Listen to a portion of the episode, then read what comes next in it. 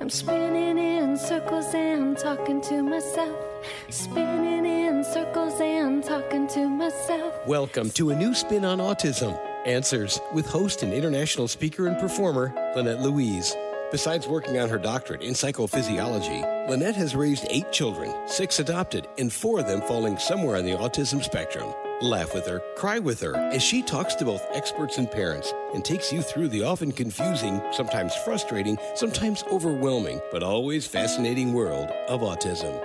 Hello and welcome.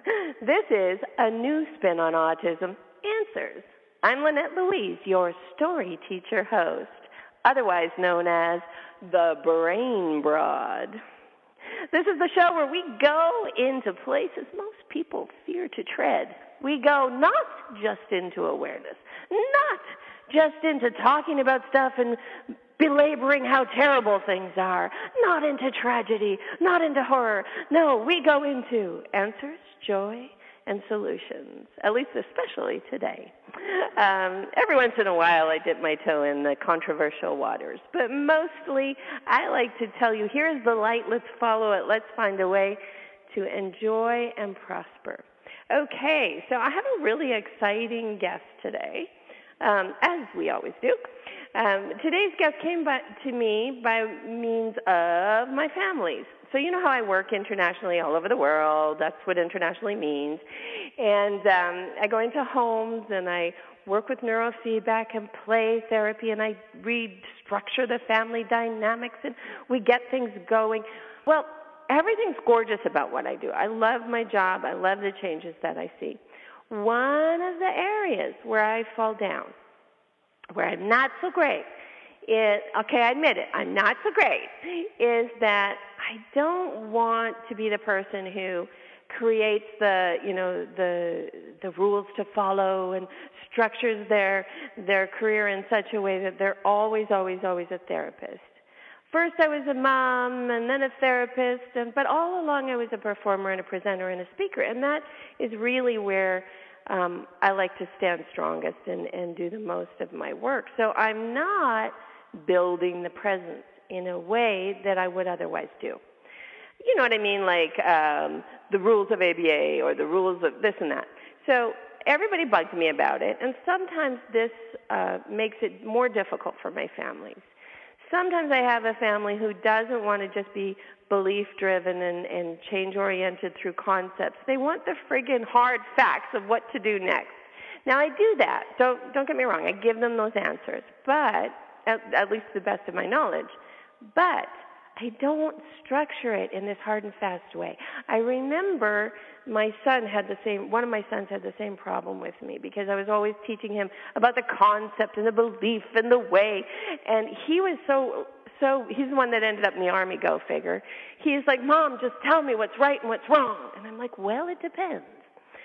So, I found what I think is maybe a kindred spirit here, but who actually took the time to build the pieces that I didn't build, and whose approach is somewhat different. So I'm real excited.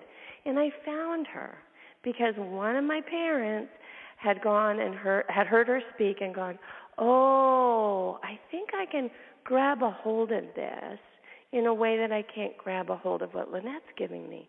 The funny part is they thought they couldn't tell me. So they were keeping it a secret, right? So they're doing neurofeedback and they're doing play, but they're also sneaking over and learning about this method. And they're like, oh, I hope Lynette wouldn't mind. I hope it's complementary. Oh, I hope it works with her stuff. Let's don't tell her. Okay, guys, don't do that. Tell your people. Let them work it out. I mean, there no harm was done by that, but it was unnecessary stress and it was incorrect. I love a team. I need a team because I don't want to be that. That was the point. I want to get them started, guide them through their, their therapy for life, but I want them to embrace the rest of the things in the world, hence the podcast. So they finally owned it. They finally told me about it. The mom sent me this email and she's like, I hope you like her. Her name is Anat Baniel. And um, I want you to listen to this podcast. And oh, I hope you like her. I hope you're not upset. But my husband, he's on his way over to take one of her courses and learn how to do it. So please, um, I hope you like it. It was pretty hilarious. So, anyways, I did like it. I more than liked it. And even if it hadn't been my idea of perfect, it still would have been awesome. We can make everything work, guys. What I liked best, we'll get into in a second. I'm going to introduce her to you, but now you know how I found Anat. Um, I found her because a family of mine found her. This is how I find most things about autism. A family of mine found her. They loved her. They're now implementing her teachings into my teachings, and the changes are really, really exciting. Mostly the changes in the dad. Okay, Anat, thank you for being here. How was that? That was fantastic. Lynette. Okay, but now you have to tell them who you are because all I did is create the mystery of, well, what is this method that she does and who is she? So you want to you want to take that on or shall I? Uh, why don't you start? Okay. So um, I've, I've got some stuff in front of me. Of course, when you're going to introduce a guest, you pull things up about them. And uh, it looks pretty interesting. She's created something called the Nine Essentials for Lifelong Vitality. Uh, it's Move into Life, the Nine Essentials for Lifelong Vitality. And of course, uh, Anat has a, a website and stuff. But while I got researching her, I discovered that she had a mentor. There was somebody who was working with movement and teaching to move outside of your habits, move outside of what you normally do. But to do that with attention, I'm going to give you a really quick hit on this. If you think movement or changing something like that is very small, just a quick hit. I was having a lot of pain in my back. It turned out that I had um, fractures in my back and arthritis, and I give kids rides on my back all the time. And then I also had a lot of neck pain, and I went in. They I went the typical road at first, and everybody's like, "You're going to be crippled by the time you're 60," and all these things, and. Um, and instead of listening to that, what I did was I Googled all these problems. I looked at my habits, my movement habits, and I discovered that most of my problem in my neck pain and my headaches um, had to do with jutting my chin forward. It was information that was already available. Nobody was telling me. So I started pushing my head back whenever I drove, whenever I was working on the computer. I started changing what I carried and how I carried things because I traveled, so I was carrying things in a certain way. And all the pain went away. So what I'm telling you is that movement is powerful because a person in pain is not a person who is cognitively available. Let's say that again. A person in pain is not a person who can listen and learn. They're busy with their pain. So when I saw that Anat's primary method has to do with movement change, I got really interested, and I think it's very complementary to what I do and much better than what I've seen done with Brain Gym. How's that, Anat? It sounds good. It sounds good. I love listening to you. okay, well, let's listen to you now. Uh, your mentor, let's start with that. How did you come across? I can't say his name. I don't think. Cross I, I, will do. I'll do it. I'll do it. Okay, thank you. Problem. I'll liberate you there. Uh, well, uh, my background uh, at the time my, you might hear from my accent. I am Israeli and I lived in Israel, and I was, uh, you know, about to go to graduate school um, and uh, debated between clinical psychology, dance as a career, or medical school, and um, decided to go to clinical psychology. But I had one problem was that the approach was uh, psychodynamic, Freudian. While it was very interesting, and I, you know, I learned a lot of wonderful stuff. I missed the the part of the immediacy of experience, of movement, of the body, of sensations, and uh, um, so I started looking for a teacher or something to learn to complement what I was going to study as a clinical psychologist and I was also dancing a lot at the time. And after a while, remembered a my own dance teacher, when I was a young child, taught us what she called the lesson on the floor once a week, and that was the work of Dr. Feldenkrais.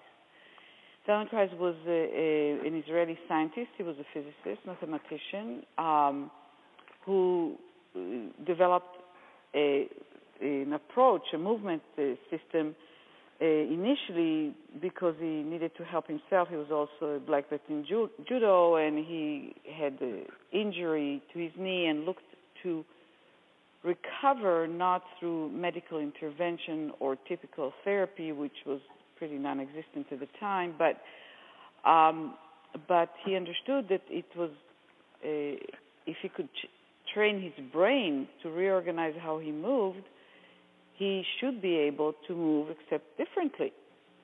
And that's what he did, and he, it became his lifelong work, and and he was a remarkable genius. So I found him and started studying with him, parallel to my grad uh, school studies. And um, instead of just having that be part of my psychotherapy, it ended up what I do and I could and at first I worked primarily with the dancers, not surprisingly so, musicians, high performing people, and just the, the adult population. But um, soon enough, uh, through a story that I tell in my book, uh, you know, Kids Beyond Limits, I started working with children, and that started taking more and more of my time, or especially of my private practice, because not only it was so compelling to me, but the parents were so insistent. So the you know once I started working with the child, it, they started taking more and more of my time, uh, my practice, private practice time, and uh, so that's uh, uh, roughly my background. I moved to the United States, uh, you know, in the 80s, and um, now live in Northern California, and I have my own center. I have trained quite a few people, so now I have wonderful teachers that I collaborate with that work with me at my center, and they're teachers around the country and actually the world. And I, um, uh, so I, I think uh, that's where your uh, client uh, comes to one of my training programs, and if we're thinking about the same person, and um, and uh, that's that's uh, how it. That's what you do. Formed, yeah. Well, that's um, what I really liked. I'm going to jump right to it, and I and I, I do want you to give the nine essentials, of course, at some point. But I want to tell you what really tweaks my interest. So when I was looking um, at what you do and listening to you speak on a different podcast, on um, I'd like to plug it right now, but I can't remember what podcast it was. But I we got to the part where you were describing, and I'd love you to try and do that again now. Where you were describing how you sort of break into, like, let's say, a, a child who's getting dressed, for example, was the that was the example you were using, and it's a movement they're already used to doing. They're used to putting their shirt on, or they're used to someone putting their shirt on, or however it goes. And you broke it down. Why I really liked what I heard is because for two things, and I'd really like to center the show a little bit around that there were two things I really, really loved. One was it was what I do. so I love that. or I wouldn't do it, right? We love what we do. So maybe I'm maybe I'm doing the same thing. I'm I'm working my own I'm I'm my own choir here. I'm talking to my own choir, but but I really did recognize the value in um in the way that you were presenting it because of the similarity, but enough difference that I was learning from you. So that's always exciting. And the, the other thing is it was in real life. So much of the time, what I'm dealing with when I go into the home is that the family stands back and goes, I don't know what to do with the child because everybody's telling me different things. I'm getting so much mixed information. I'm so confused. I'm hands off now. I'm going to hand them to the programs and I'm just going to put them to bed or get get through the night and hand them to the programs again. Not out of lack of love, not out of anything other than not knowing how to help their child in the moment and in the day-to-day tasks. And you were just talking about a regular activity that they were going to do every single day that they didn't have to be sat at a table to do, but that they were going to have to do every day.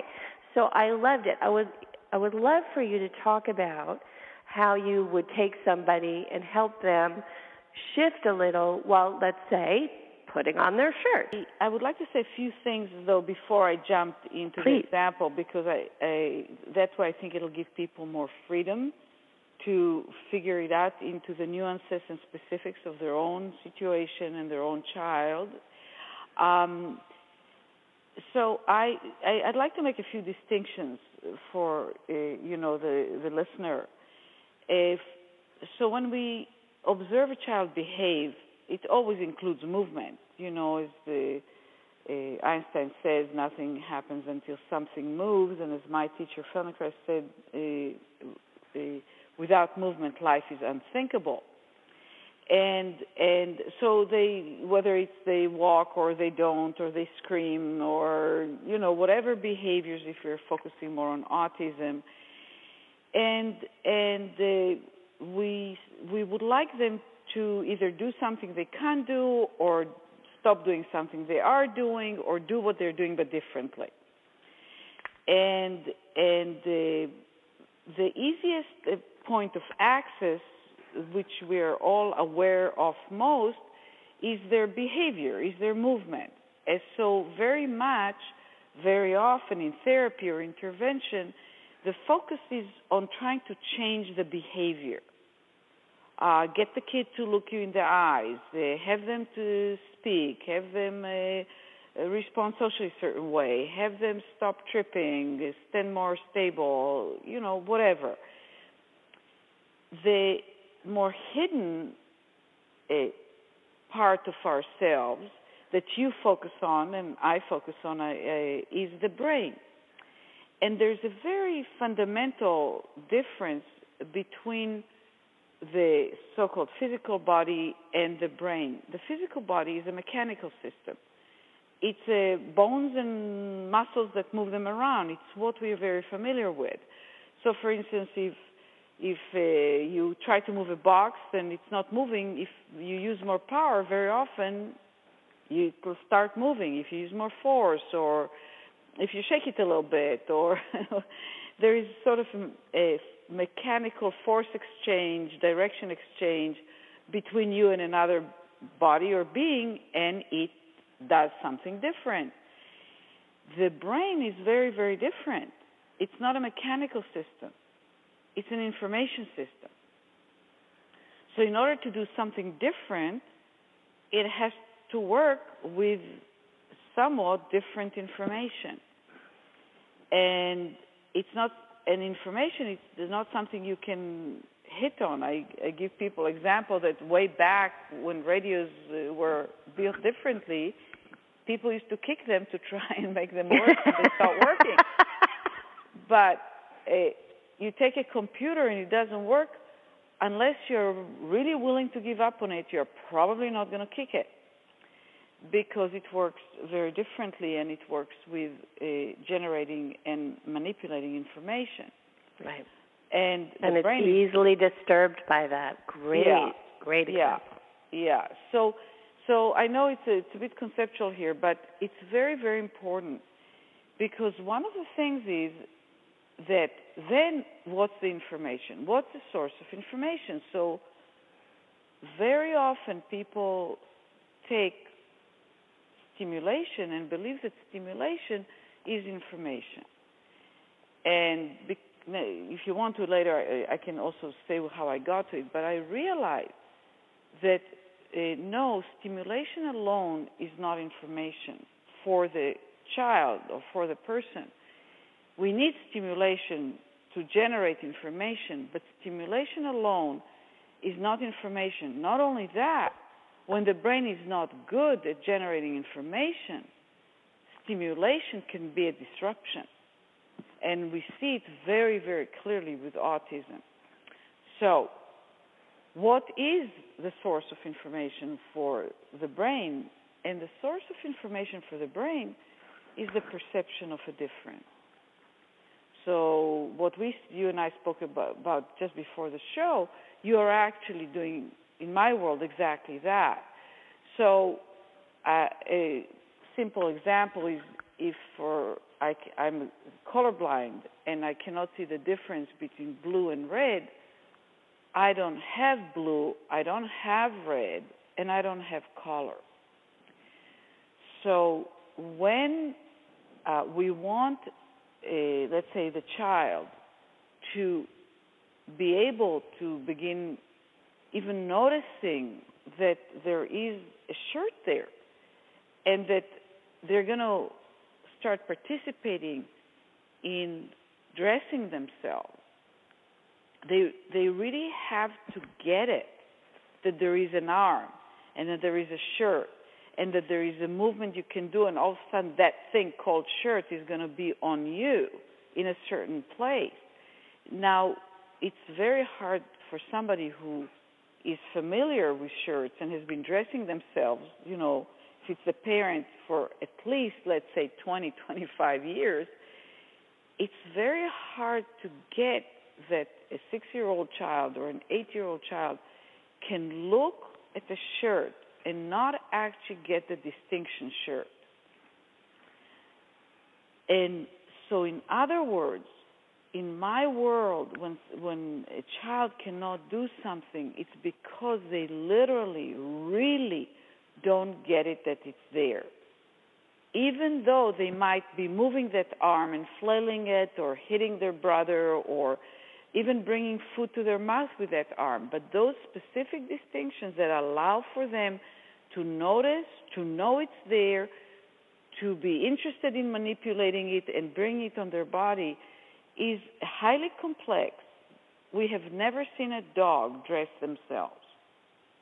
We only see human beings dress themselves.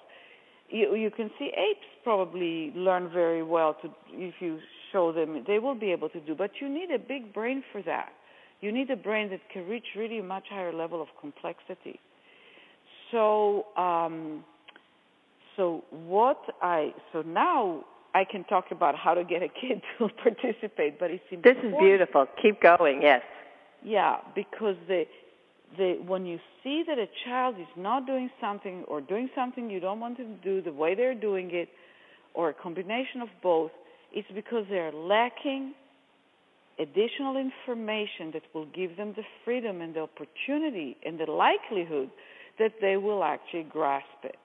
And that's the perception of differences. And the first place and the most fundamental place where we perceive differences is through movement. That's how we grow. That's how the brain forms itself. If you take a newborn and it doesn't move, or hardly moves at all, their brain is not going to grow properly and they're going to not develop neither in terms of motor coordination or cognitive coordination the way other kids do.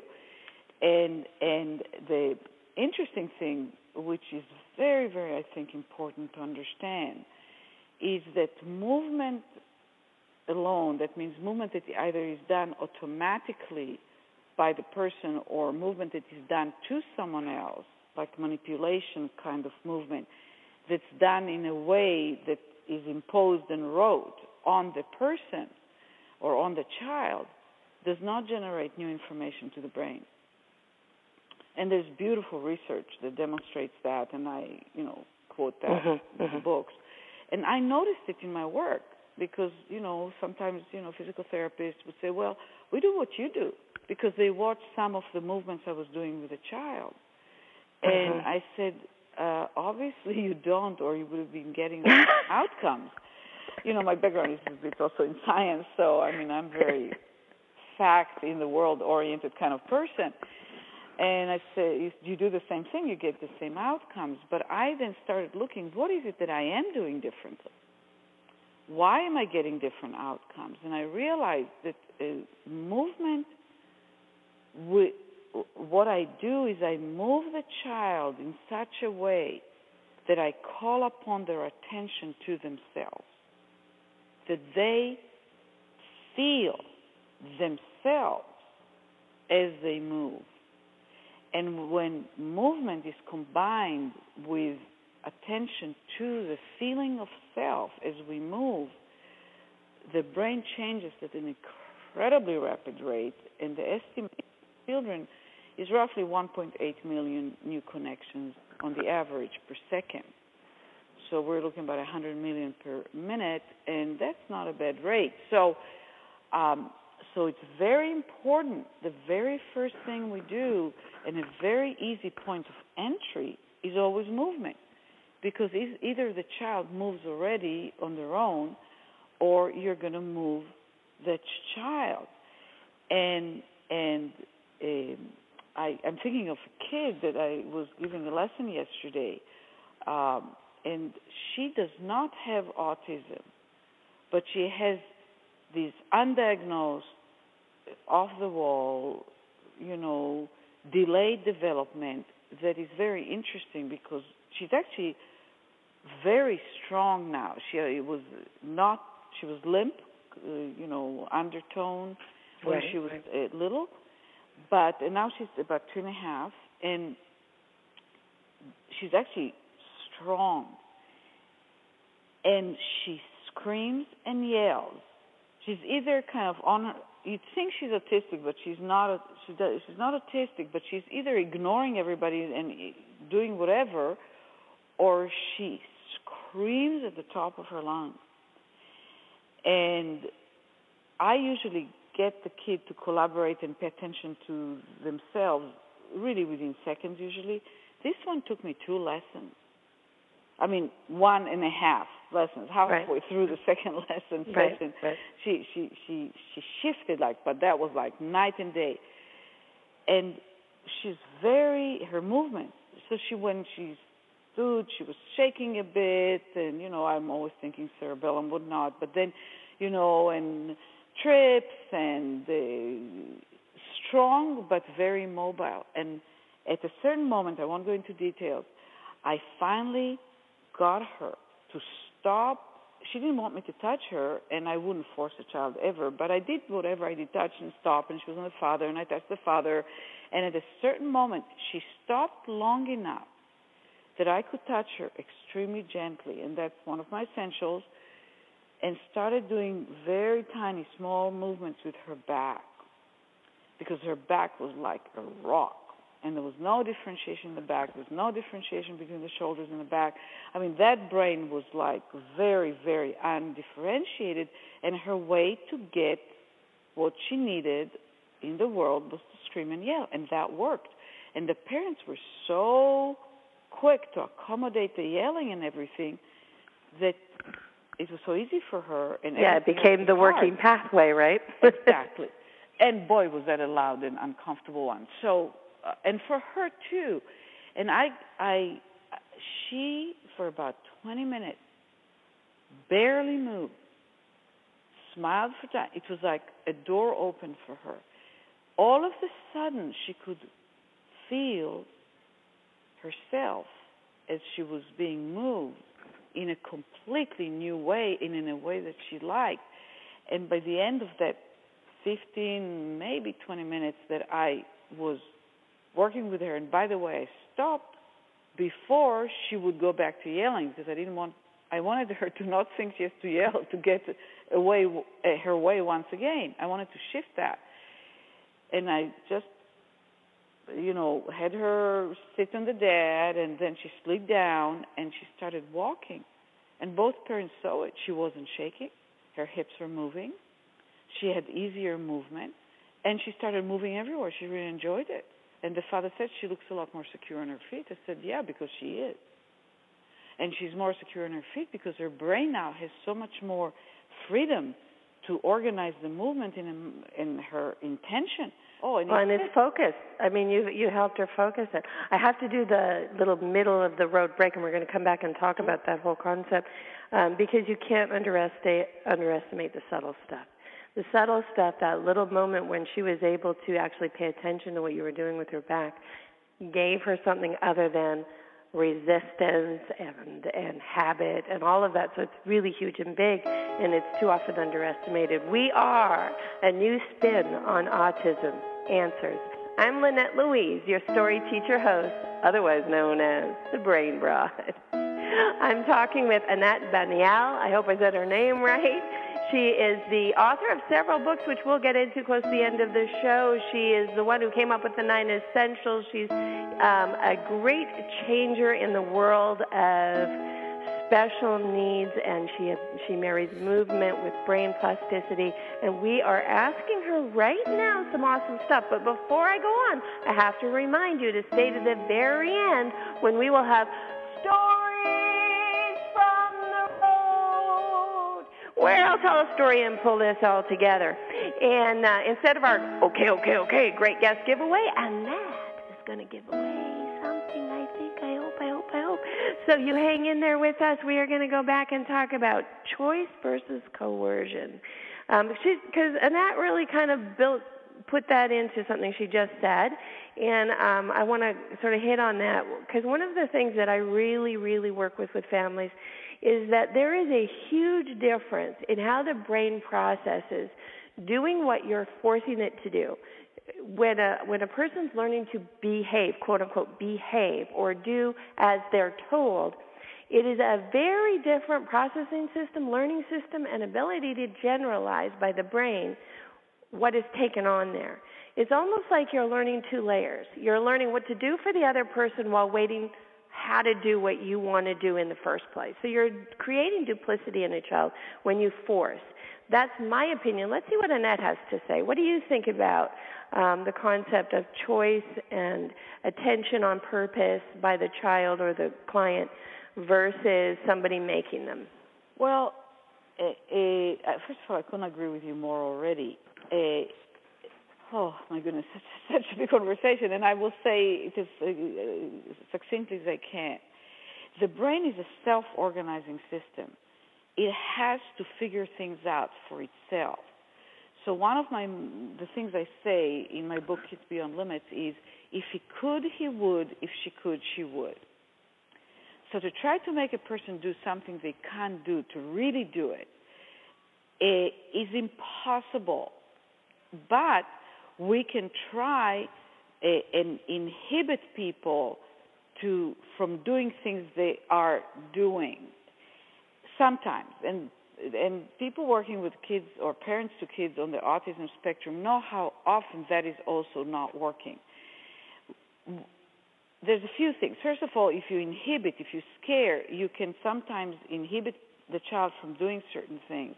You can even maybe teach it to do certain things rote you know say thank you in specific uh, conditions that repeat themselves and so on.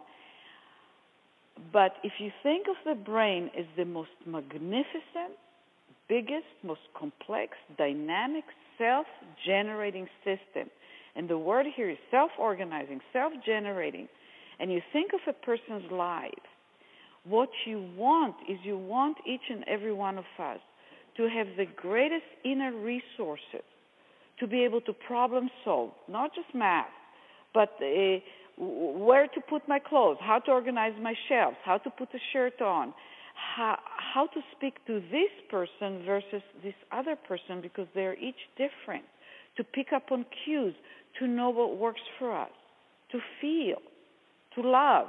I mean, these are all things we generate. So this is very, very general.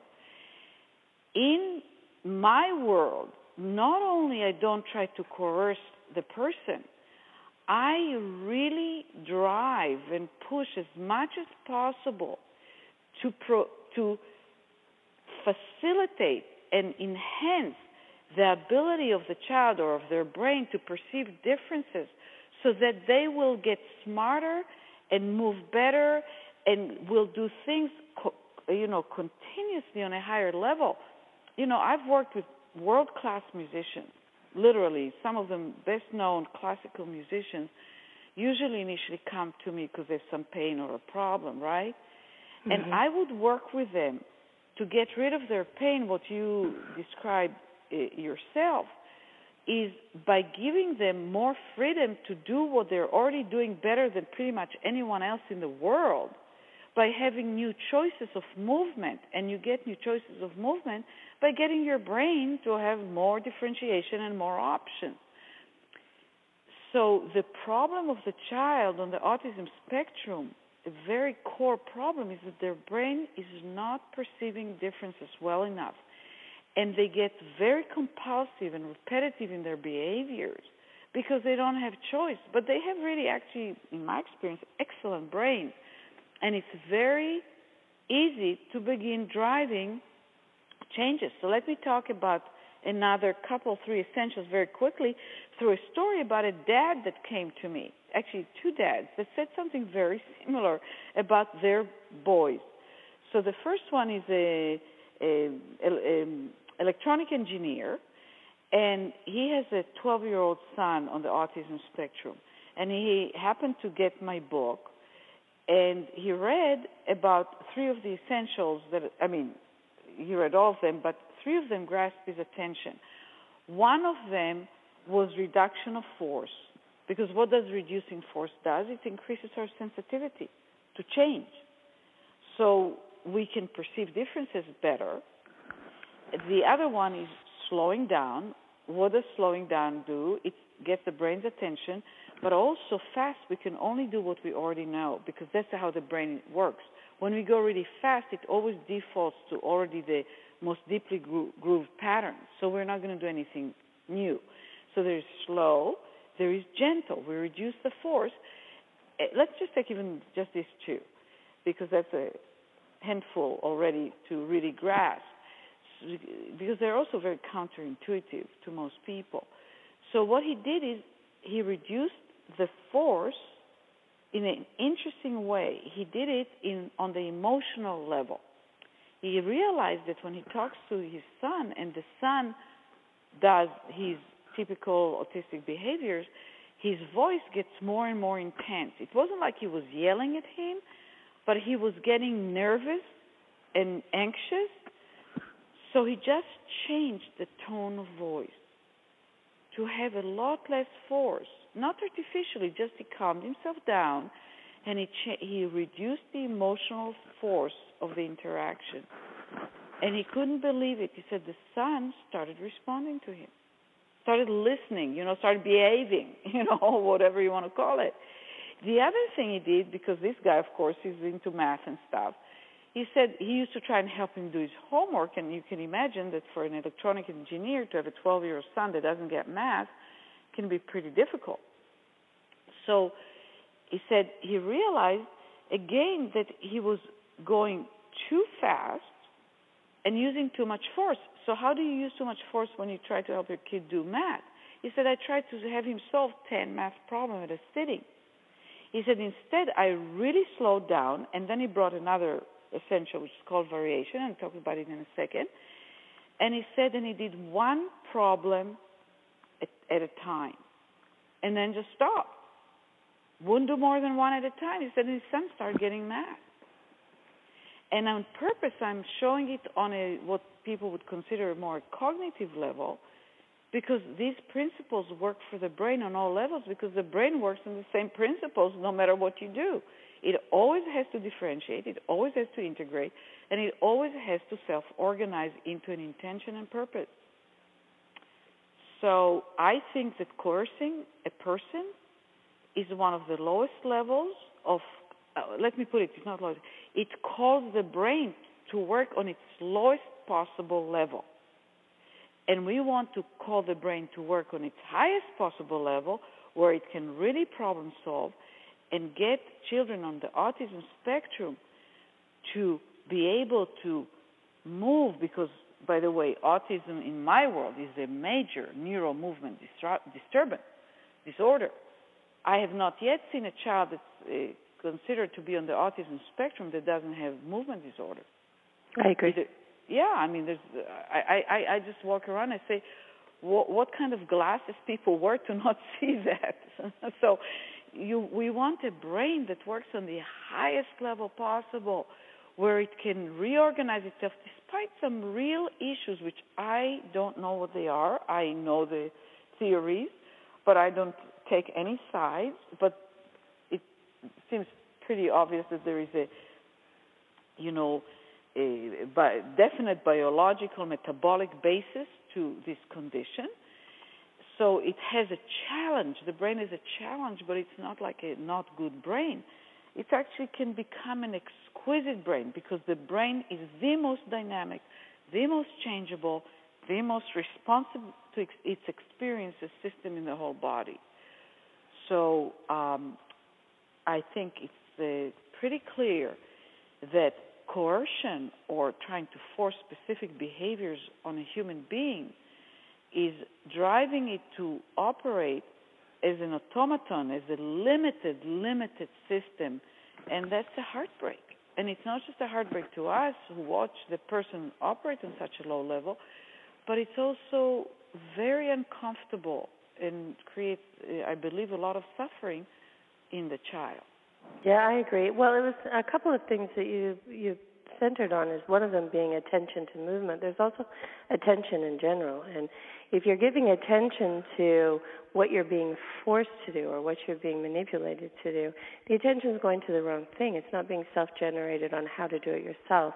It creates a lot of codependency and all kinds of things that people then later go, I don't know why they aren't learning. it's because they're paying attention to that you're going to do it or you're part of their loop or you're forcing them so they're paying attention to that they're afraid or they're whatever but the attention's going to the wrong place and that's what the brain learns with. That's the information piece. So if let's just talk force. If you force somebody then they're afraid of being forced. They're in a stimulated state. The information they're getting is what they pay attention to and that's you forcing them. It's got nothing to do with what it is that you're trying to teach. So all you teach is that you're going to force. That that's all you teach. You don't teach yeah. the other piece yeah, yeah. no, it's it's and, a and big. What I want to, yeah, sorry to interrupt here, but I, I love what you're saying, and I say the the the the. Uh, it's not neutral. I always say to parents when they ask me, should I do this, should I do that, and I always say, pay attention to your child's experience because it's never neutral because the brain is responsive to its own experience. And and I, the, another way of saying what you said is what we teach and what the child learn, learns are two independent processes in the sense that what I think I'm teaching you is rarely what you what you actually learn. Right. So we have to pay attention. We have to pay attention. By the way, in order to to do for parents to do what I advocate with their child, they have to practice it in themselves. And what happens is it it a, a drives the parents to become more evolved and enlightened human beings because they have to pay attention what motivate what moves them to get the child to do what the child does to react to the child. Yep. so who are we doing this for? I i always ask this question who am i doing what i'm doing for? And it's okay to do things for yourself. Not only it's okay. I want the parents to do things that for themselves uh, and make their life work better and it's it's very important. Even for the child, it's very important. But it's like forcing creates a learning, but it doesn't create the learning we want. Just what you said. And and I loved what you said. You always keep yourself in the loop, just like this girl that yelled. I said, let her yell and look the other way, and just make sure she doesn't hurt herself. Because yelling like that has to fail consistently. Not because you're punishing her. That's not a punishment. It just has to fail, or she'll keep doing it. Yes, exactly, and, and, exactly, exactly. and and you know, and I I say that the most important, the best teacher we'll ever have in our life is the gravitational force, because when we do the same thing we with our bodies, we get the same result the ground doesn't look at us and say, "Oh, you're a good girl." No, you're a bad boy. it has nothing to do. That's one of the things I train. I try to teach parents. Is it's nothing about being a good boy or a bad boy, or a good girl or a bad boy, girl. It's about what is it that I'm doing and what is the result I'm getting. Right. Exactly. Cause and effect. Absolutely. Oh, I'm so sorry that we're so close to the end, and I want to make sure you have a chance to say things that aren't me generating the conversation. So um, talk about whatever book you want to highlight. Let's. Will you? Will you? Will you? Please, please uh, give some away. Oh, of course, of course. Yeah. So, uh, I I would be happy to give five uh, copies of Kids Beyond Limits. Uh, uh, I will need to send you know the paper copy because I can't give away you know electronically. I'm not set up to, for that. So it's called Kids Beyond Limits. It's uh, and it's uh, specifically written about my work with children with special needs. And I think I, I want to really tell parents uh, of children, you know, on the autism spectrum, but any any it's not just with special needs any child all children have special needs and all adults have special needs. We all are built to continue growing and evolving. My conclusion this far from my work is that the human brain is built to continue growing differentiating and developing throughout life that's what gives us our health our strength and our well-being uh, i mean of course nutrition everything else is important but from it's a very very important thing and it's really easily doable. Once you focus and figure out some ways of doing it, it becomes second nature. And your child, all those children, some of them with very extreme conditions that we work with, turn into magnificent learners.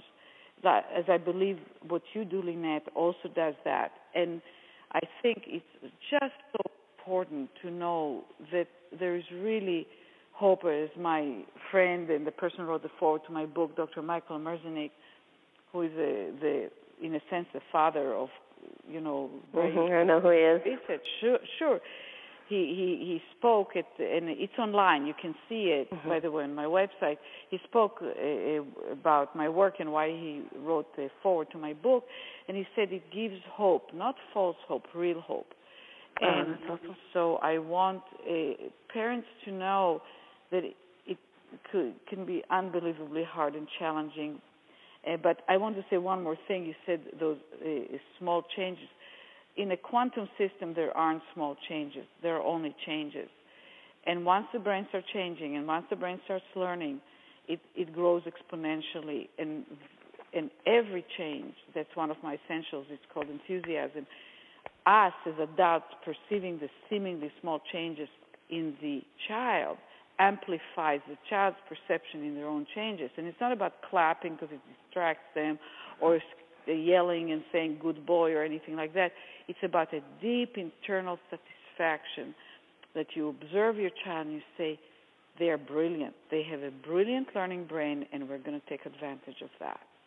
Yay! Okay, if you want to get a copy of Anat's book, you have to email me at mom number four evermore m o m number four evermore mom forevermore at Juno j u n o dot com. Do not send it to the website for uh, Web Talk Radio because they nuke them. Yeah, All right. You know, and I'm going to jump in because otherwise my people will kill me.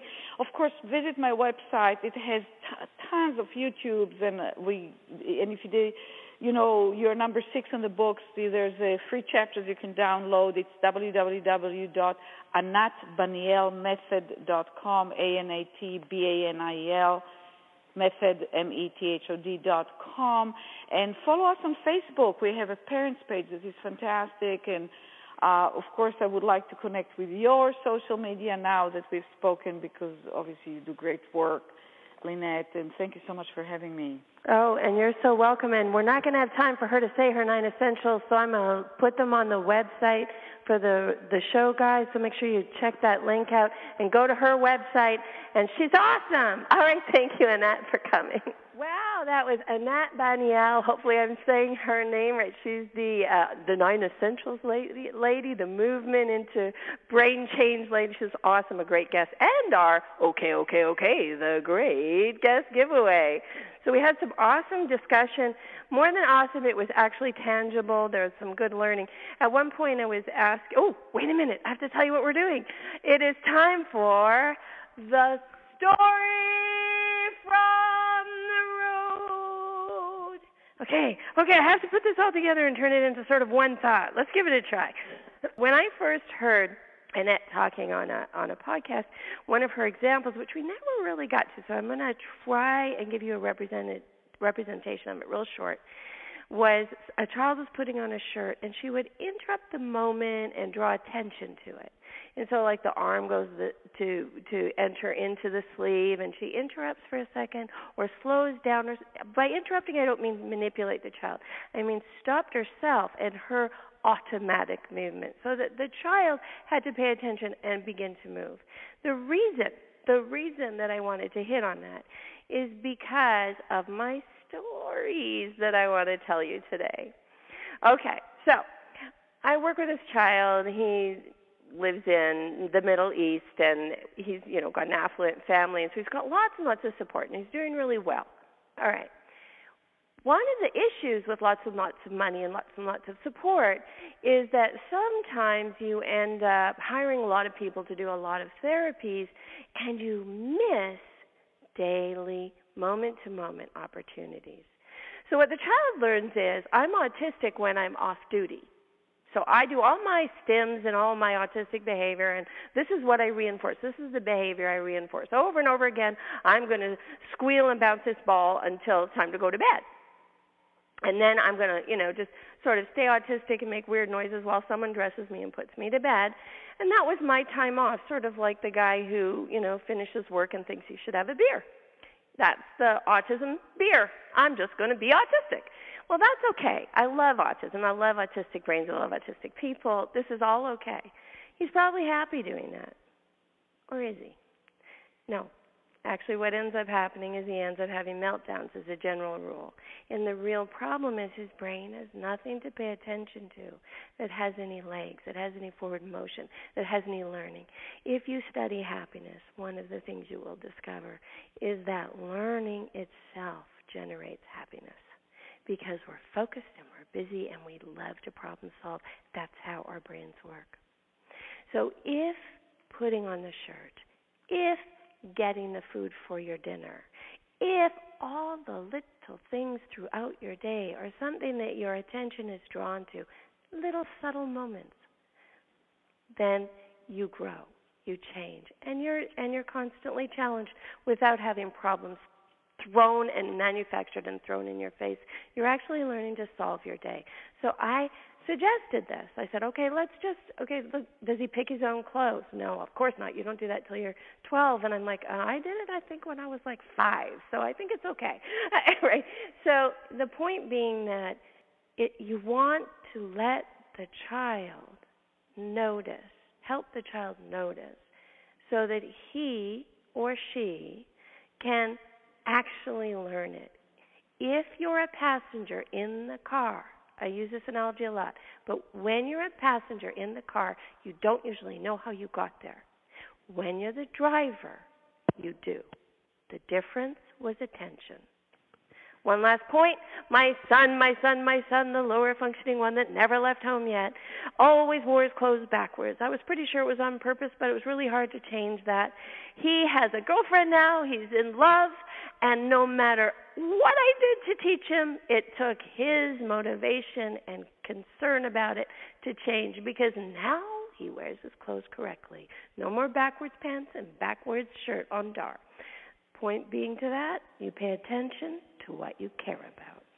So help them self generate emotions, please, please, please, so that they will care, care, care, so that they will learn, learn, learn, so that they will be happy, happy, happy. Love you all. Thank you for being here because without you, I would just be talking to myself. You were listening to a new spin on autism answers. I'm Lynette Louise, otherwise known as the Brain Broad, your story teacher.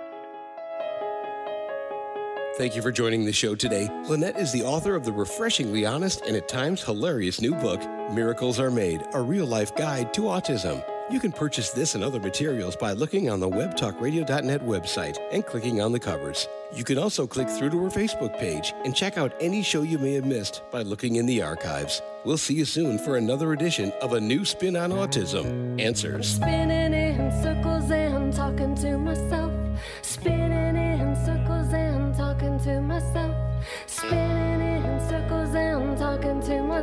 Can't hear you.